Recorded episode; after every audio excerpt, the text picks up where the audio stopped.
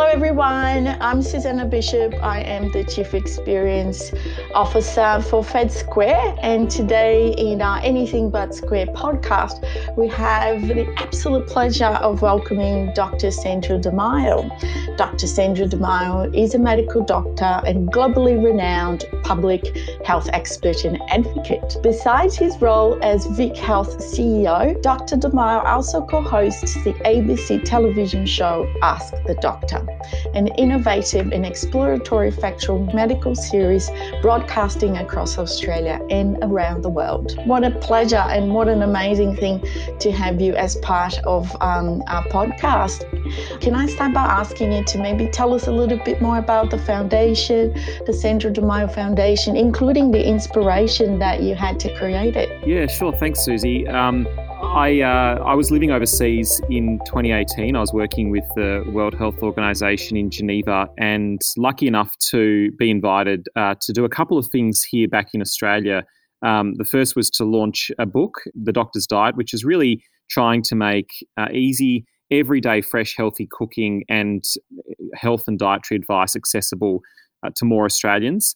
Uh, and the second was um, the opportunity to start co hosting the ABC TV show Ask the Doctor, which eventually found its way on Netflix in more than 130 countries around the world.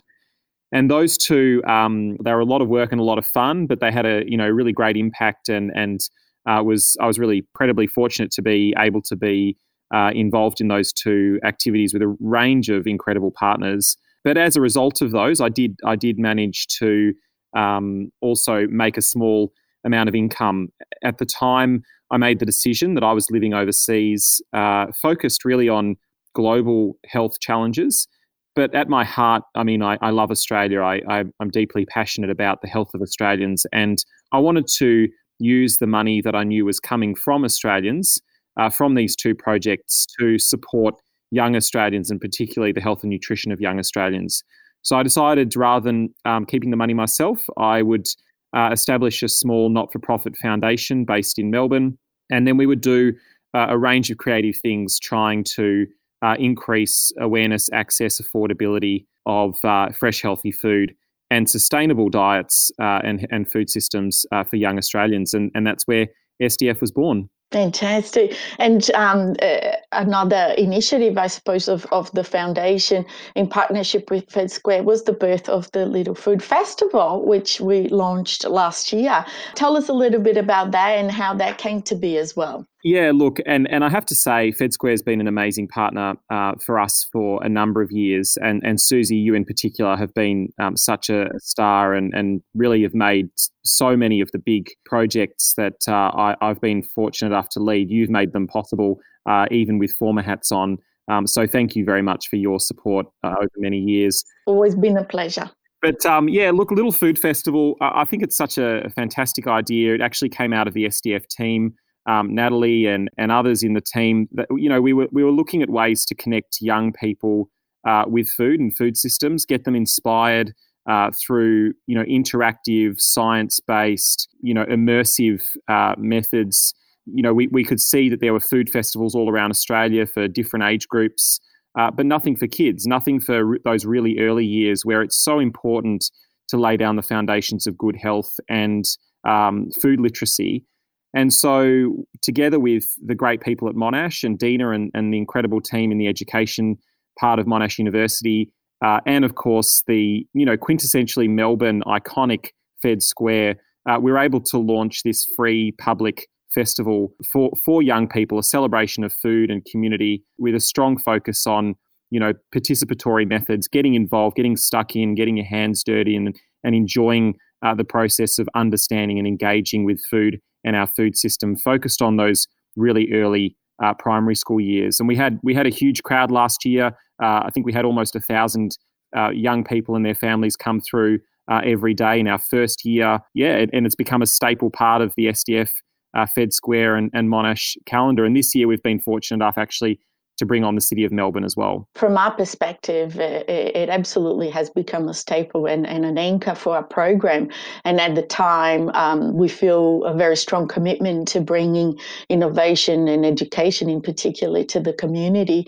And we felt that we really had a gap in the in the, that target audience of the younger Australians. They're really learning about food and and their community. We particularly love the fact that the festival, um, the pillars that the festival, community, environment, and and and health. So can maybe you you take us a little bit more through those three pillars of community, environment, and health, and why they're so important in an event like this? Well, I mean, I, I think when we think about intergenerational equity, when we think about the world that young people uh, living in 2020 will inherit when they're our age, Susie, um, you know, there aren't going to be bigger issues uh, for, for them to overcome, uh, you know, that we need to start making inroads on than um, the health of our natural environment, the health of our young people, of our, uh, of our communities, and the health of community itself.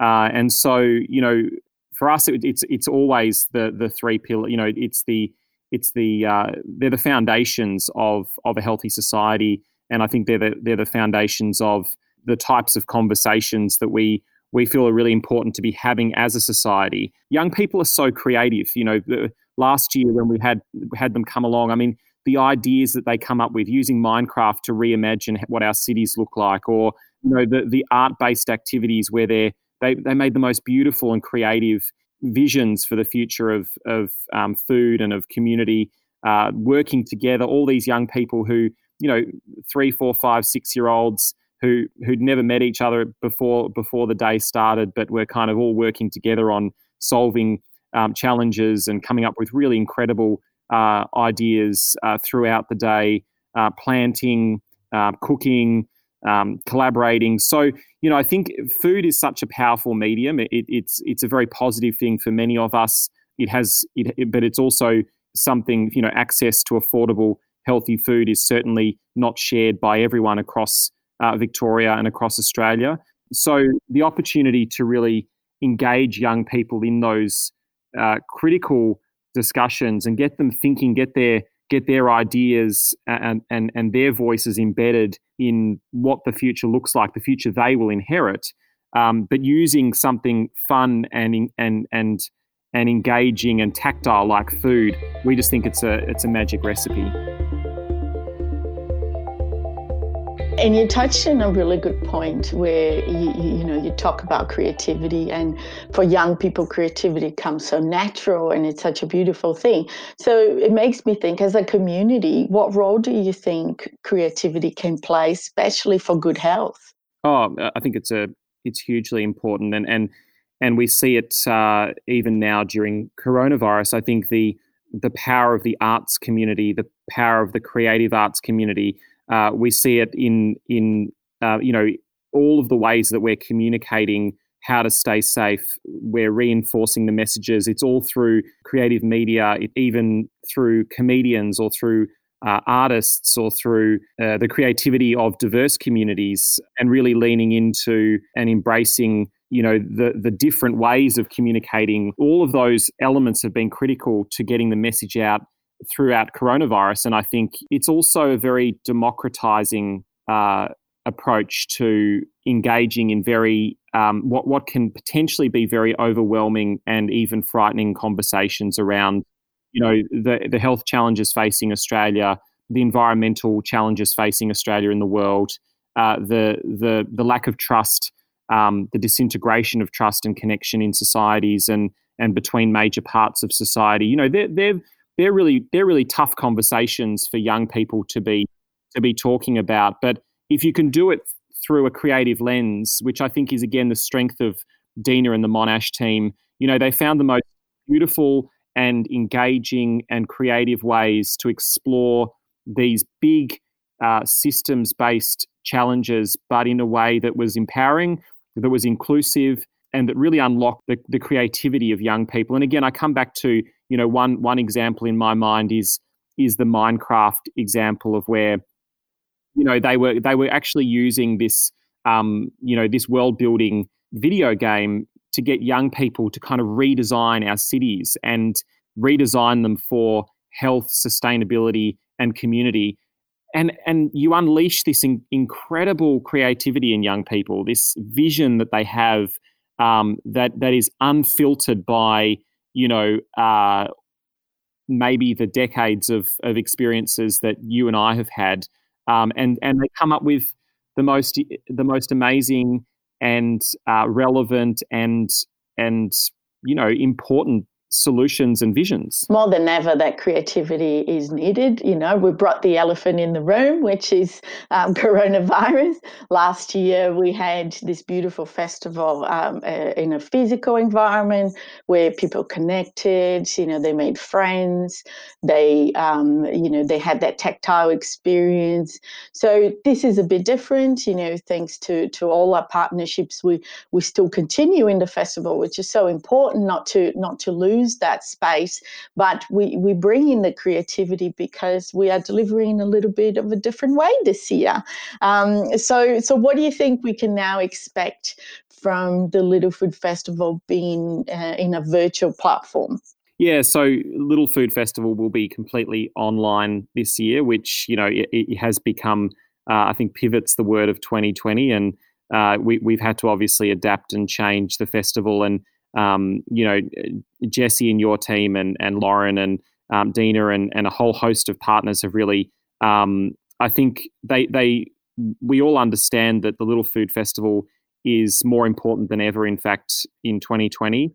Uh, the, the idea of bringing young people, young minds, uh, you know, individuals and adults, uh, young, young people and adults uh, together to um, you know to really celebrate and connect and create community and think about our future and um, give them ownership and in you know in a very positive and empowering way um, have have difficult but important conversations led by a generation that will that will be those at the helm uh, when when some of these challenges you know are, are at their peak. I, I think you know no one would argue with with the idea that the Little Food Festival is more important in 2020 than than it's probably ever going to be or ever has been.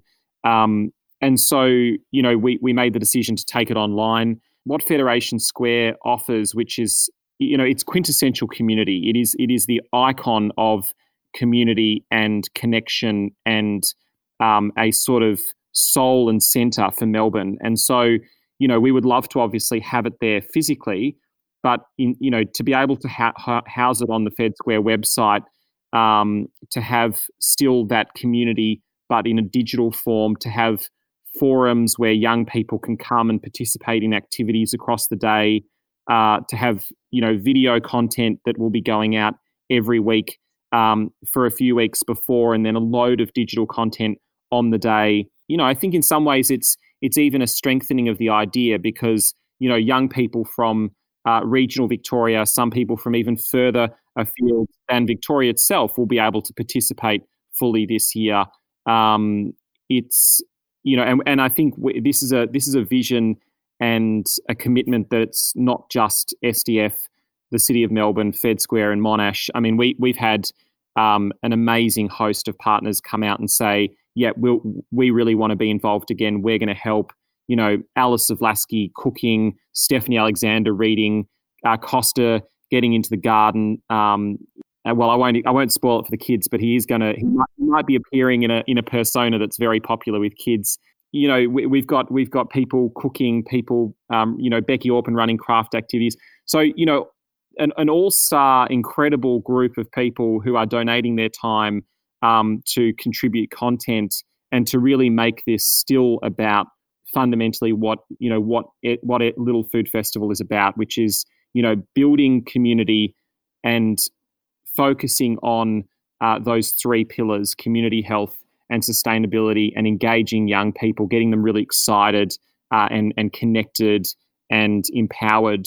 Um, and that will that will happen this time online. But I'm I'm really excited by actually the opportunity to to deliver it online and then maybe in future years who knows it might be a hybrid it might be you know an there might be an opportunity to continue to deliver elements online after the day uh, for you know for those people who can't make it in person um, or who just want to continue to enjoy the activities for months uh, after the event.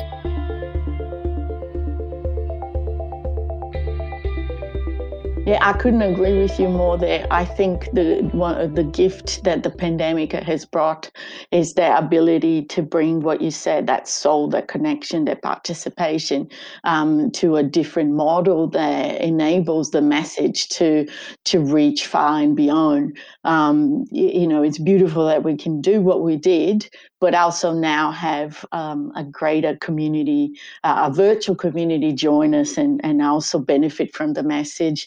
So as we recover, I do truly hope that we can we can keep as a hybrid.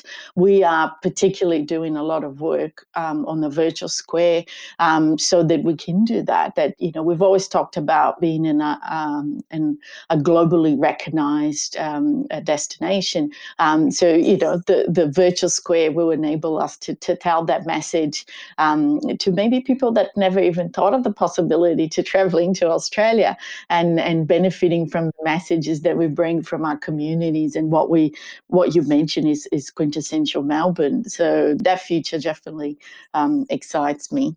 But Sandro, you you you know you, there is one of your many hats.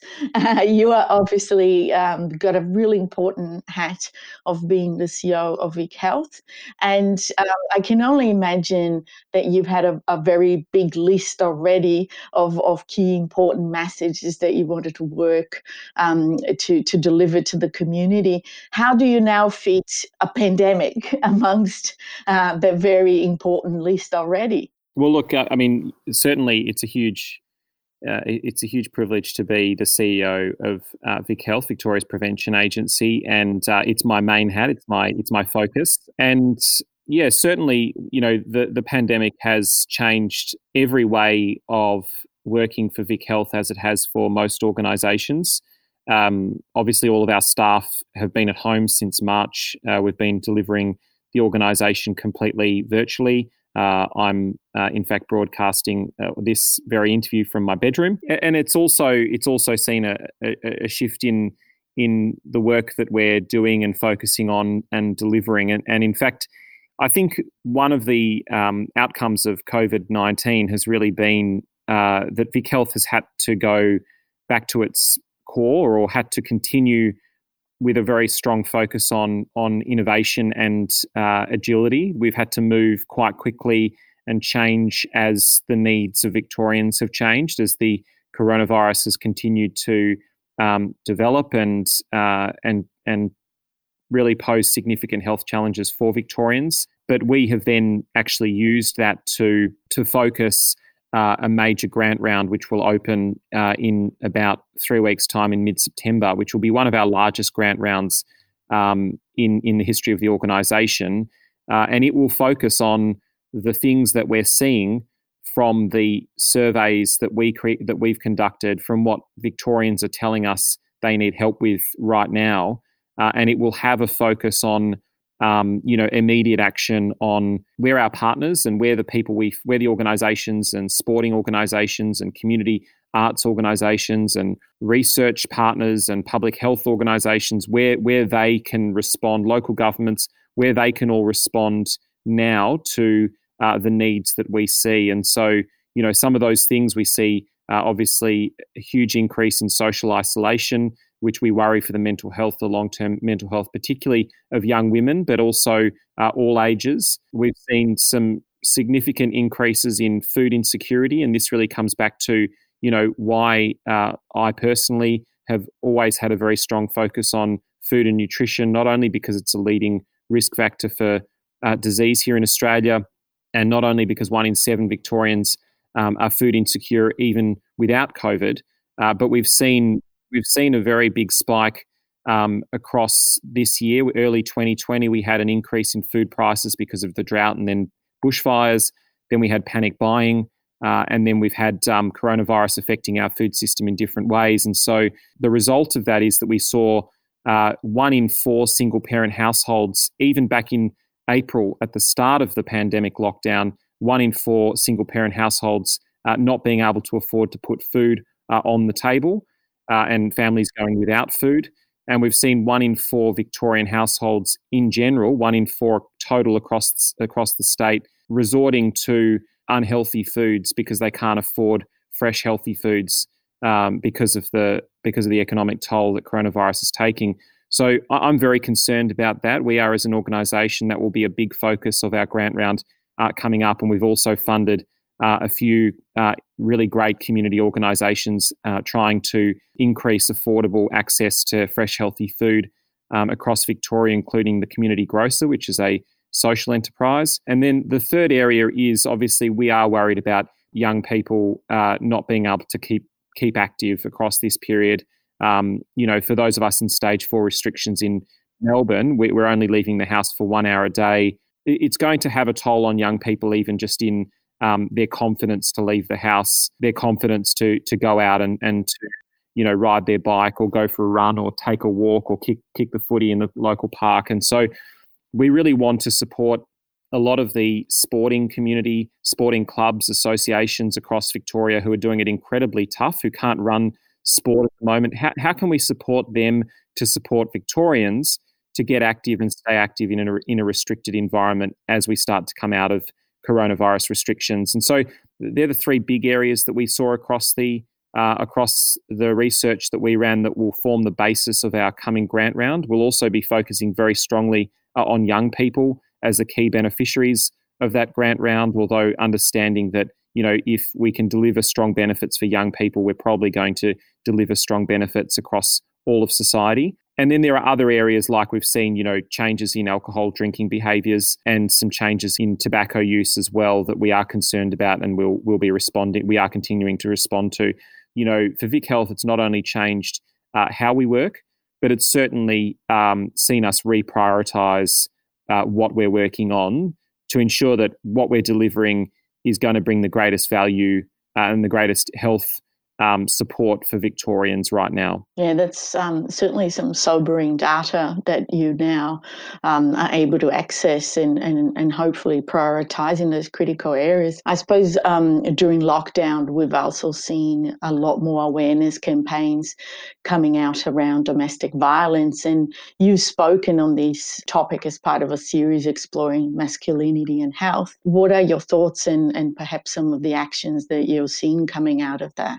Yeah, well, certainly it's a huge it's a huge concern for us. You know, we we have very strong partnerships in this space, and uh, the concern around increases in domestic violence, um, with with people not being able to leave home, being at home with partners, and and um, and you know the breakdown in in social connection and supports, but also obviously the increased uh, pressure and stress on families at the moment uh, the increases in alcohol consumption in certain populations. The, these combined factors really do concern us. Uh, we're, we're happy to see that the uh, state and federal governments have increased support of um, the uh, domestic violence support lines, and we can provide those as a link with the podcast uh, when it's when it comes out. Because I think really, you know, the most important thing is that that we we're continu- we're continuing to speak about the issue that it's um, embedded in the recovery strategy and that we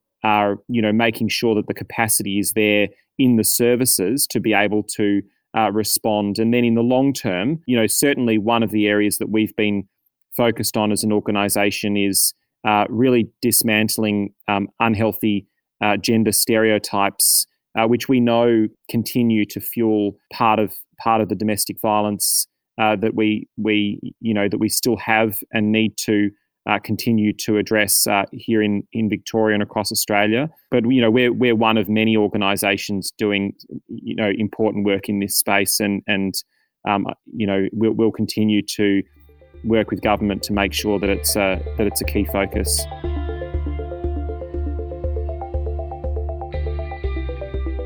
I suppose there's been a lot of shifting, a lot of our habits during this time of COVID nineteen, and and you know it makes me wonder what impact it, it has on our sustainability goals. A lot of our needs are taking place, and you know you you see the increase of deliveries and packages. How do you think COVID nineteen has or will continue to impact our overall sustainability goals, and how can can we remain uh, keep that front of mind for people during those times? Yeah, well, look, for ease of conversation, I think if we focus on, you know, environmental sustainability and particularly climate change, you know, I, I think, you know, there, there are the issues of, of, of, packaging and plastics, and we, we can't we can't get around the fact that, um, you know, the there, there is going to be a lot of waste created during a pandemic uh, to protect populations, and that that is absolutely the right thing to do, and we just need to manage that um, in a way that's responsible. But I think, you know, what we really need to be cognizant of is that COVID 19 has really presented us, I think, with, with one last uh, opportunity to really um, step up as a global community and address uh, climate change. You know, I think this is a once in a century pandemic, and what it's provided is a shock to our our way of living and, and caused us to have a, a huge rethink uh, break a lot of the habits that we had, good and bad. Uh, and there's an opportunity now to build back, you know, in a way that is not only better but more sustainable. Yes, we've seen a, a dip in, you know, air travel and and roads aren't aren't as, as filled with cars, etc. But that will all bounce back, uh, you know, unless things are actually changed, you know, and and and put in place to really take us on a different path as a global humanity. So I think there's a, a huge opportunity. Um, but you know, when when government is when federal government is talking about a gas fueled uh, recovery, I start to get very worried. I think that we have an opportunity really to be thinking about okay, well, how how can we now take a different path as, a, as an Australian community? How can we lead the world on the climate front? How can we use our natural resources? You know, sun, sun, wind, tidal uh, all of the different technologies that are available and, and soon will be available. How can we be a leader in this space, uh, a net exporter of energy because of it? Um, how can we reorient our, our economy uh, to be an economy dominated by and, and leading in renewables in a future that is going to have to be less and less carbon intensive? Unless we really have those conversations and forge a, a new path, use the opportunity this once in a lifetime opportunity to actually take a different path as a as a society, a more sustainable path, you know, then then I worry that in fact this whole uh, pandemic could in, could just accelerate, um, you know, ecological uh, catastrophe. You know, and and I think in a way also there's a there's a you know there's a kind of a cheeky meme. Um, and I don't I don't speak about this lightly because I think the message behind it is is profoundly concerning and so of the moment as well. But there's this meme of the you know the kind of three or four waves, and and you know you've got the wave of of the challenges that we were facing as a as a society back at the start of the year, and then you've got COVID, but then you've got this you know massive and much greater wave behind it, which is climate change, and sort of scale uh, of the threat posed by climate change and the enormous global unified response that is going to be required to safeguard humanity is going to is going to be on a scale that dwarfs uh, even coronavirus. So I think there's an opportunity here to you know really reflect. You know, life life is kind of paused in a way, and so there's an opportunity to reflect about the path forward, set a better path that is going to get us to a place where our children and our children's children will be safe and, and live on a on a planet that's sustainable and, and more equitable, and also learn from the things we haven't done as well as we could across coronavirus so that so that when the next big challenge comes as a global community we're ready and and we don't make the same mistakes again. That's incredible, isn't it? If you think about how vulnerable we, we, we are to coronavirus and to think of a, a much bigger wave behind, I think that's uh, that certainly requires reflection and requires the creativity that we've talked about at the beginning of this conversation. This is the time to rethink the way um, that we do things. And perhaps as we wrap up this delightful conversation, we'd love to hear, um, and I'm sure everybody here hearing um, this podcast would love to hear maybe some of your personal tips about how you're keeping healthy and sane during this time and, and how everybody else can. Yeah, love to. Look, the most important thing across this period is uh, a loss of a sense of control that we have over our lives. Uh, that that's what is when I speak to colleagues, when I speak to friends, family. That that's that's the biggest theme, and and I think you know one thing that's really important is to create a regular routine. So while while we're not at work um, and we spend most of our 23 hours of our our day uh, at home, creating a regular routine across the day so that you've got some physical activity, you've got an hour of, of walking in the sun, or you've got a run in the morning, as I do first thing, or uh, what, whatever that physical activity is, you've got three square meals and you put aside some time, you put the phone and the laptop and the emails away and, and really be present to what you're cooking and what you're eating. Maybe take the time to cook in the evening and and and try different recipes as, as I know a lot of a lot of Victorians are doing during lockdown that you also embed in that in that routine um, social connection you know still still pick up the phone to to your friend and have the coffee date that you usually have but have it on Skype have a dinner party with a couple of mates but but do it do it on Zoom or do it on on FaceTime. Um, stay connected to your family. Have a phone call with with your friends from around the world you know, making sure that you're building in those those elements of social connection and staying connected, particularly um, if you live on your own or if you have friends or family who live on their own. You know, look out for each other and and reach out and see if you can help each other, but as well stay connected. And look, I, I couldn't I couldn't finish my tips without talking about food. And so, you know, farmers and local grocery stores are doing it really tough at the moment across Victoria. So, you know, why not if you have a little bit of extra time uh, at the moment in lockdown. You know, buy some fruit and veg from your local grocery store. Try cooking something new. Try some recipes you haven't tried before. Take the opportunity to spend a bit more time in the kitchen and and learn some things that are going to not only ensure that you're as healthy as you can be now and and uh, maybe see you reconnect with food in a way that you don't usually have time for. Uh, but it's also going to set up some really healthy habits for when life does resume and we get back to our busy busy former selves. So you know, I've been getting a veggie box delivered from a social enterprise each week. I love it because sometimes there are veggies in there I've never seen before, and I get to experiment. You know, cooking up some really great, whether it's a minestrone or whether it's some Mexican chili or you know whether it's a, bol- a lentil bolognese or, or, or whatever it is. It's a great, you know, it's something that's um that's uh, meditative. It it allows you to kind of slow down.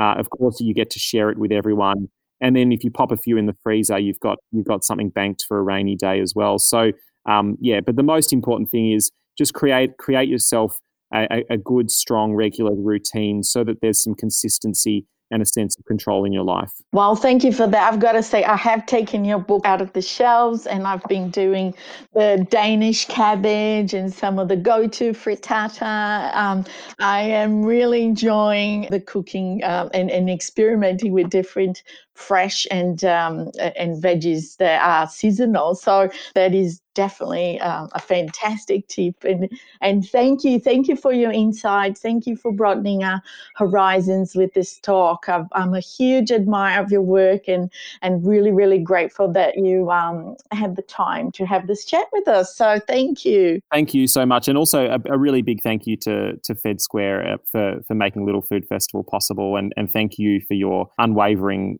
leadership and, and, and also support over many years. So it's a pleasure to have this chat today and, and look forward to reconnecting again soon.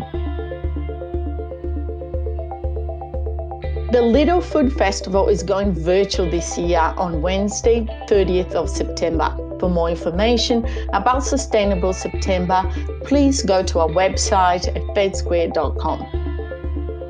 New episodes of the Anything But Square podcast are released every Wednesday, and we encourage you to subscribe to the podcast and sign up to our newsletter at fedsquare.com. Take care, and we'll see you next Wednesday.